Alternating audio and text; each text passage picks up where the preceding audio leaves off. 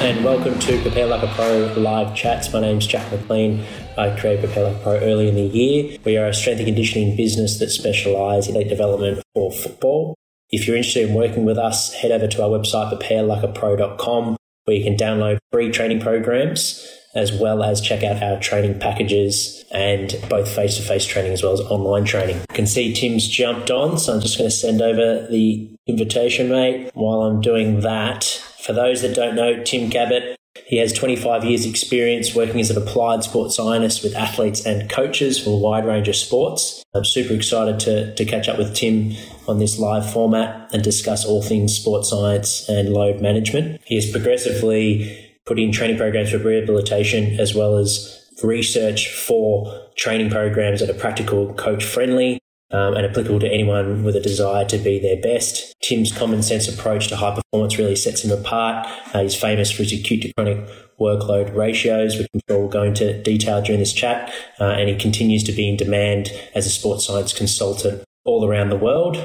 Hey, Tim, how you going? Hey, Jack, how's things? Yeah, going well, mate. Thanks for jumping on. My pleasure. Thanks for having me on there. Yeah, the sound's okay. You can hear me clearly. There's a few guys jumping on now, so we've got some people joining us. Yes. Yeah, I can hear you. Can you hear me okay? Yep, I sure can. Yep. So for those that they can write through questions via comment. So if that happens while you're talking about a previous question, I'll just keep an eye on that and scroll up and down on this screen here. And, and I'll, when we get time, I'll, I'll fit that question in. But for the most part, okay. For those that are watching that you want to send a question through to Tim, Uh, all you need to do is use the question button at the bottom of your screen. And then when we get to Q and A time later on in the chat, we'll, we'll find time for that question. But thanks for jumping on, mate. Really looking forward to this chat. We'll get straight into it. So take us back to the beginning. At what age did you realise that a career in elite sport as a sports scientist was something that you were passionate about? I think intuitively I probably knew really young. As as young as ten years old, I was following my dad around football fields and training fields, and, and he was training training athletes, training footballers, and I used to just follow him around, and, and I learned a lot in those early days from him. And, yeah. and I, I often say I, I, I learned more, I think I learned more from him about training through doing it and through watching him and observing how he worked with his athletes than I ever did out of any textbook. So that, that like, I guess there was, in the back of my mind, there was probably something there that I wanted to, to chase up, wanted to follow up. And it's, it was probably, I always had an interest in conditioning, strength and conditioning, and, and was always involved in that area. But I guess in my early twenties, I, I probably decided that I needed to, to go and do something formal about it and just start studying. And, and that's kind of where I've where it's taken me to, to this point now. Fantastic. So when you were following your dad around, was he looking after the strength and conditioning side of things as like a, as a trainer, or was he a skills coach? And was that one-on-one? Was it like, was he a private consultant, or was he be following around at clubs? It, well, it was a bit of everything. I mean, in those days, it wasn't it, it, there wasn't such a thing as a consultant so so much. It was, uh, I, I think, in this this is going back to early early eighties, late late seventies, and he, he got paid with a pair of running shoes, and he might have got a tracksuit at the end of the year. So it was different days, but so he would he would train football teams, rugby league teams, um, soccer teams. But he also trained, he trained a lot of sprinters through to distance runners as well. That was his, his real strength, was running. He, he ran in a lot of, in a lot of professional races when he was younger. So he knew a lot about, a lot about running and a lot about how you had to run in order to get the, the best mark in a professional race. So you want to get a good handicap in a race. So a lot of the time you'd run dead so that you can get a better, a better handicap. So it's, there's a bit of, there was a lot of um, physicality involved in it. You had to be fit to do it, but you also had to be smart to, to make it look like you were running hard in the, in the heats, so that yep. you'd get the best, the best handicap going into the final. So you could get, right. you could win the cash. Um, yep, so yep. yeah, good story. Okay. Yeah. Yeah. Absolutely. Yeah. Fantastic. Sorry. I thought someone sent through a question, but they didn't. So yeah, you mentioned your dad was, was a strong influence early on in your career. And, and that's where being exposed to watching what he did, you recognised there was a passion within yourself as well. Were there other mentors or, or influences along the way, along your journey, that have helped you to where you are today? Oh, yeah. Look, I, I think I think it's really important that your, your parents in general, they they believe in you, right? So they, they, they believe that you can you can achieve things you want to achieve. So both my, both my parents were really good, my mum and my dad. But I, I also think it's it's pretty important that you have someone other than your your parents and other than your family that believe in you. I mean, I, I had a lot of pretty good influences. Looking back, there was school teachers, that really, really pushed me to to be my best at what I what I did. Like, and, and a lot of my stuff was in sport in school, the, the academic part of school, but it was yeah. the, the sporting part of school, and they really pushed me hard to to to do the best I could do there. And and I think I probably I probably made a lot of teams back in those days, not so much based on skill or physicality. It was just it was based on effort. It's been so many times that I've been um, beaten in races or, or beaten in competition due to just being not physically gifted enough or not skillful enough. But uh, it's very rare that, that I get beaten on effort. Like, that was something that I learned really young. You've got to actually have it. You've got to have a decent. If you're going to have a crack at it, have a decent crack at it, and don't don't die wondering. So those those lessons that I learnt from my coaches and my school teachers and from my dad and my mum, it was their their lessons that I've been able to take through to other areas of my life now, that that there's a certain amount of skill involved, but effort is, you can't do you can't do a lot of things to a high level in your life unless you have effort. Absolutely. Yeah, and, and in terms of the sports science side of things, was your dad, you know, was there, maybe it wasn't called acute to chronic ratio, but was there a form of sports science in trainers back then? Oh, yeah. Yeah, yeah. I mean, the, the fitness fatigue model was was kind of first proposed around the seventies. So, but I, I doubt that um, he would have known ar- about the, the papers that were around. He, would, he probably would have known about the theory, but I, I remember talking to him about acute chronic loads, yep. and and him just saying to me, well, that's common sense, isn't it? And I said, oh, yeah, but what you got to realise is that common sense isn't that common in, in yeah. sport. And he and he said to me, well, great, I'll tell people that, that Tim's talking about shit that we already know. So it's, yeah, yeah. I mean, it's nothing. It's, it levels you out pretty well. But, yeah. I mean, he, he knew, and, and the good the good trainers and good, well, they weren't even called conditioning staff, and they were called trainers. So yeah. the good trainers w- would, you had to work hard. There was no easy way to get to where you wanted to go without training hard and training consistently. But they also knew that you didn't train up until the day of the game at that intensity, that you you tape it off and you you reduce the load to freshen your athletes up. So this whole concept of acute and chronic loads that we're talking about now, it was it was around back then. It just didn't have the, the fancy names that we give it, but they were, they were doing it. Yeah, and going into the acute to chronic ratio and and all the research that you've done and, and papers, what got you onto that path? If you, if you were exposed to coaching and, and you knew that that was a passion, was it going to uni where you were exposed to the academic side? What stirred you on to go down the research path? I think early on when I was when I was studying, I, I probably set my sights on some some high level degrees. When I when I started out, I there was because I hadn't worked I hadn't worked as hard as I should have at school.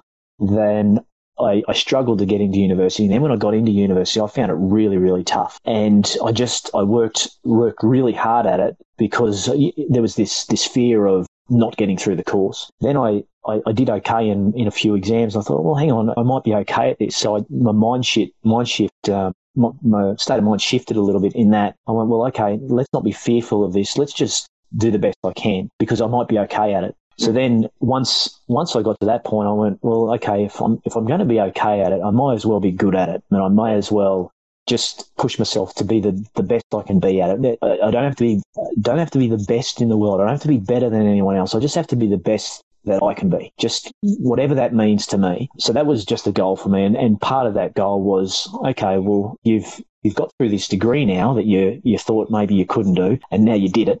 And maybe you could push a little harder and, and maybe you could do an honours. So I, I did the honours and, and did well in the honours, and then um, the PhD came up. So that it kind of one thing led to another. I don't know that I was ever really that interested in research. And now that, that might sound, well, it might sound a bit strange because it's like there's, I've probably, you know, written a lot of papers, but it was never my goal to, to write a heap of papers. It, it, all I was doing was just working in the field, doing, doing stuff, trying stuff that you try every day. You, you try different stuff and, and you see whether it worked. And all I was doing was just keeping a journal about the kind of stuff I was doing. Some worked that I wrote about, and some didn't work that I also wrote about. And it, it just, it was a logical extension to take that journal, that journal entry, and just kind of write a, write a paper about it. And if, if people can learn from that, then that's great. And if it's just experiences, really, like some stuff worked really well and some stuff didn't work well, but it's, it's the stuff that didn't work well is we learned from as well. We exactly. learned from that, just like we learned from the stuff that worked. Yeah. And there'd be a lot of, well, both maturing, but, but mainly developing footballers that, that watch, Uh, I know certainly my, my page, from a acute to chronic ratio or just general load management, when you're dealing with younger athletes, what what's an important thing from a philosophy point of view, how can they, I guess, read their body better or self-manage themselves in the early days for the younger athlete? It doesn't have to be football specific, but... Mm.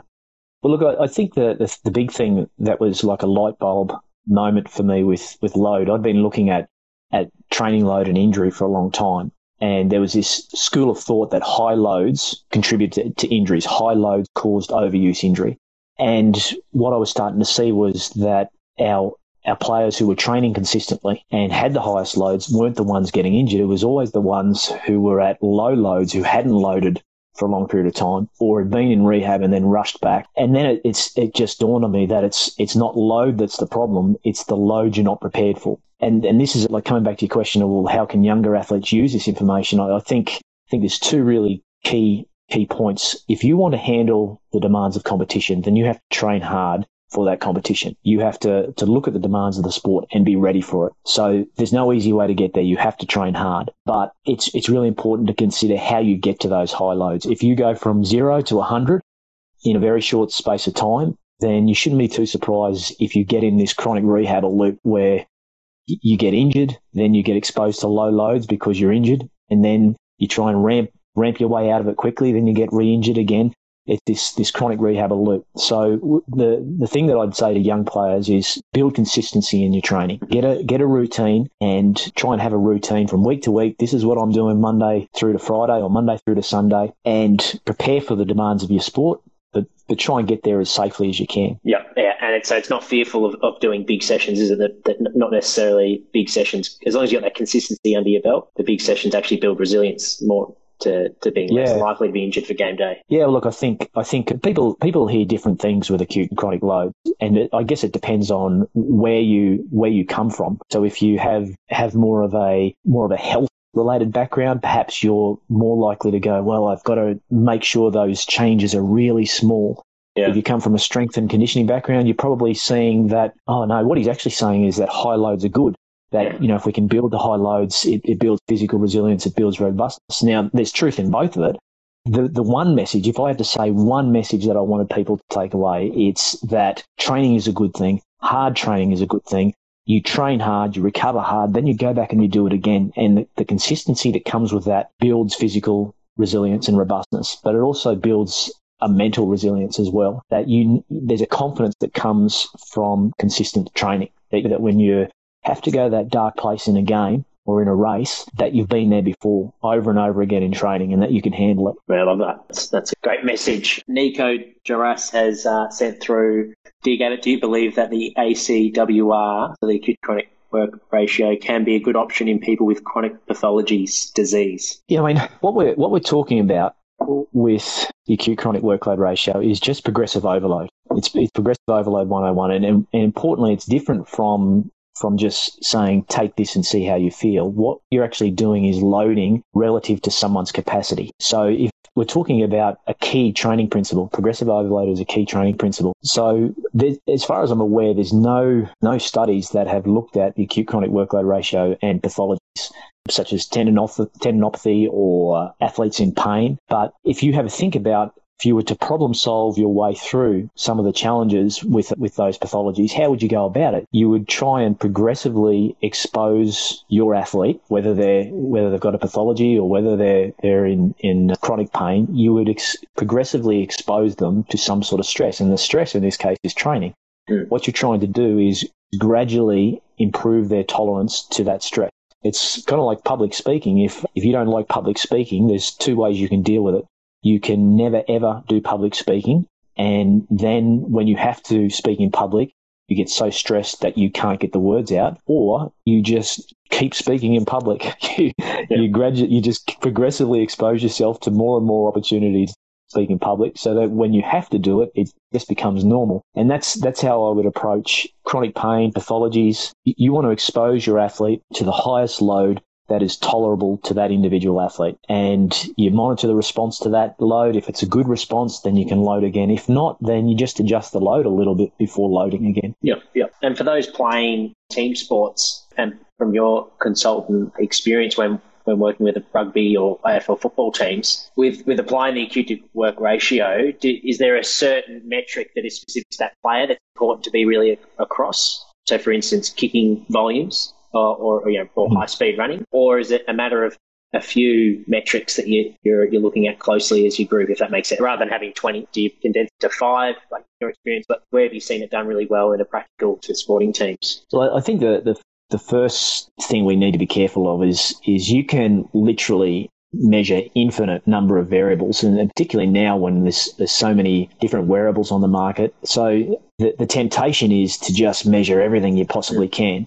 But the challenge with that is you end up collecting numbers looking for a question, and you just don't you just don't have enough time to analyze all of those different things. And and what you can find sometimes is, let's say we take two variables, total distance and high speed running, you might see that one is going through the roof and one is going down. So so which one do you place more emphasis on? The the way that I, I typically will choose a variable is my my general approach is, what is the least amount of information I need in order to do my job well? What's the least amount of information I need to make a decision?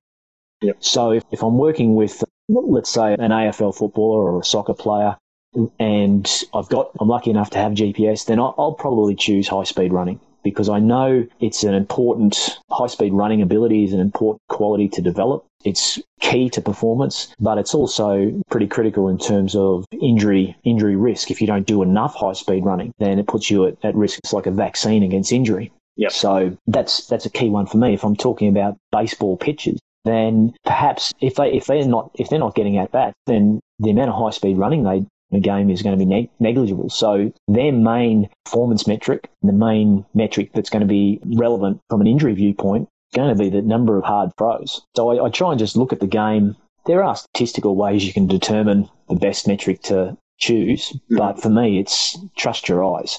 Look at the game and just choose the variables that you think are going to be most relevant performance, and chances are they're going to be pretty relevant from an injury perspective as well. Yeah, yeah, I love it. So yeah, that, that common sense, like you said, and, and going a little bit with the subjective as well, and combining that with the objective side, like using your coaching eye and that sort of thing is important, as it was twenty, thirty years ago, as it is today. Yeah, absolutely. Yeah, absolutely. I, I love the I love the subjective stuff. Um, I probably use a lot more of that now than I than I ever did. Yeah, I, I probably went through a period where I tried to measure measure a lot, because that's what scientists do, but now, I, I had a team that I was working with and brought me on, and they didn't have a lot of resources. And for a long time prior to prior to starting the job, I was wondering, how am I going to do this job when I don't have all the resources at my disposal? Yeah. And eventually this calmness came over me. It was, well, how did I used to do it before I had all the toys? And I knew, well, I, I'd have to work with the athlete. I have to work with the person in front of me and, and work out what makes them tick. And once once I kind of came to that point, it was it was the best year ever. Was yeah, right. It was it was basically, well, what are the things that I cannot do without? And I, I cannot do without a good relationship with my athlete. Yeah, yeah, yeah. That makes a lot of sense. And and when you're in that constrained situation, you, you have to simplify, don't you? You have to find the big ticket items, the most important stuff. Where, whereas if you've yeah. got a lot of options, you can just analyze everything, but then not use any of it. That's right. Absolutely. And, yeah. and also be burnt out to the athlete, and then you're not coaching well either. So just, I've definitely found myself yeah. in that, that predicament. What What about the flip side with older with older athletes, athletes that are sort of trying to, in the phase now of prolonging their career? Is the message different for them when it comes to load management? And I guess the main focus for them is trying to, you know, play an extra season. Yeah, look, I think it's it's probably, you have to weigh it up on a case by case basis. So so some of those older athletes will need to keep some load ticking over to, to ensure that they're they're able to, to cope with the acute loads. But then you have other athletes who are older who they get through the game because they're smart. So they, they're able to, to do the things they do and not necessarily have high workloads. So they, they tend to have great skill involvements, but their physical workloads tend to be quite low. They they seem to be able to manage manage their way through the game. Yeah. And and in a lot of respects, they they know their bodies pretty well by, by then as well. So where you probably spend a, a bit more time having conversations with them around what what do you think you need at this point in time? How can I help you? As opposed to the younger player who's who, who doesn't who hasn't learned their body as well as some of those older guys, don't know they're, they're spending a lot more time just figuring out their game. So the, so the kind of approach you take is a little different between the older and younger guys, but in general, the, the principles are going to be the same in, in that certainly for, if you're very young or very old, you don't you don't cope with spikes in load particularly well. So somewhere in the middle of your career, you, you tend to handle it. But when you're really young and really old, those spikes in load tend to be associated with greater injury risk and, and poorer performance. So you're trying to even out their, their training loads as much as you can. Yeah, that makes sense. Well, well, we'll start to wrap it up, mate. Thank you so much for, for providing us with all your experiences and, and knowledge. What are you excited about for two thousand twenty-one? What's on the horizon for you with business?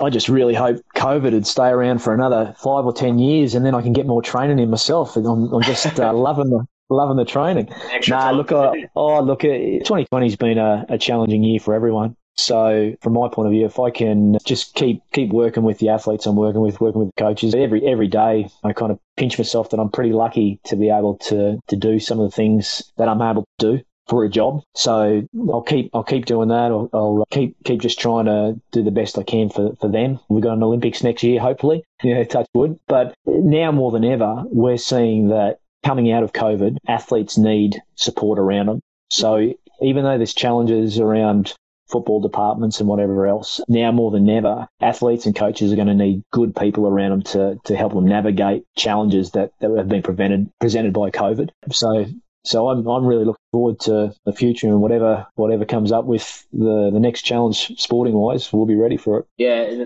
that actually brings up one last question: the changes of, of scheduling and, and game times and all that sort of thing. And then I guess for, for athletes that haven't played maybe a season, a competitive season, do you think one season? I know obviously there's a lot of individual variances to it, but do you think a season? Is there certain things strength and conditioning coaches and skills coaches and sports scientists need to do more of in a pre-season, preparing for a season when there was a season missed for that in terms of uh, if you haven't competed for a year? Or is it just the same old sort of thing, pre-season will prepare you for the game? Look, it'll, it'll I, I I think you're going to detrain a lot of a lot of physical qualities. So let's let's think about some of the things that you haven't been able to do. Even if you've just trained, you've missed probably the, the physical contact that, that comes from, from playing, the, the blunt force trauma and the, the grappling that you, you need to get used to again. Players will with training, but the intent in some of those sessions when you're not playing might be a little different. So Absolutely. They've got to get that, that intent back in their training in terms of the, the high, the different high intensity actions is probably the one, um, because you can do all the, all the, the training in isolation and lockdown and, and in a bubble and, and whatever,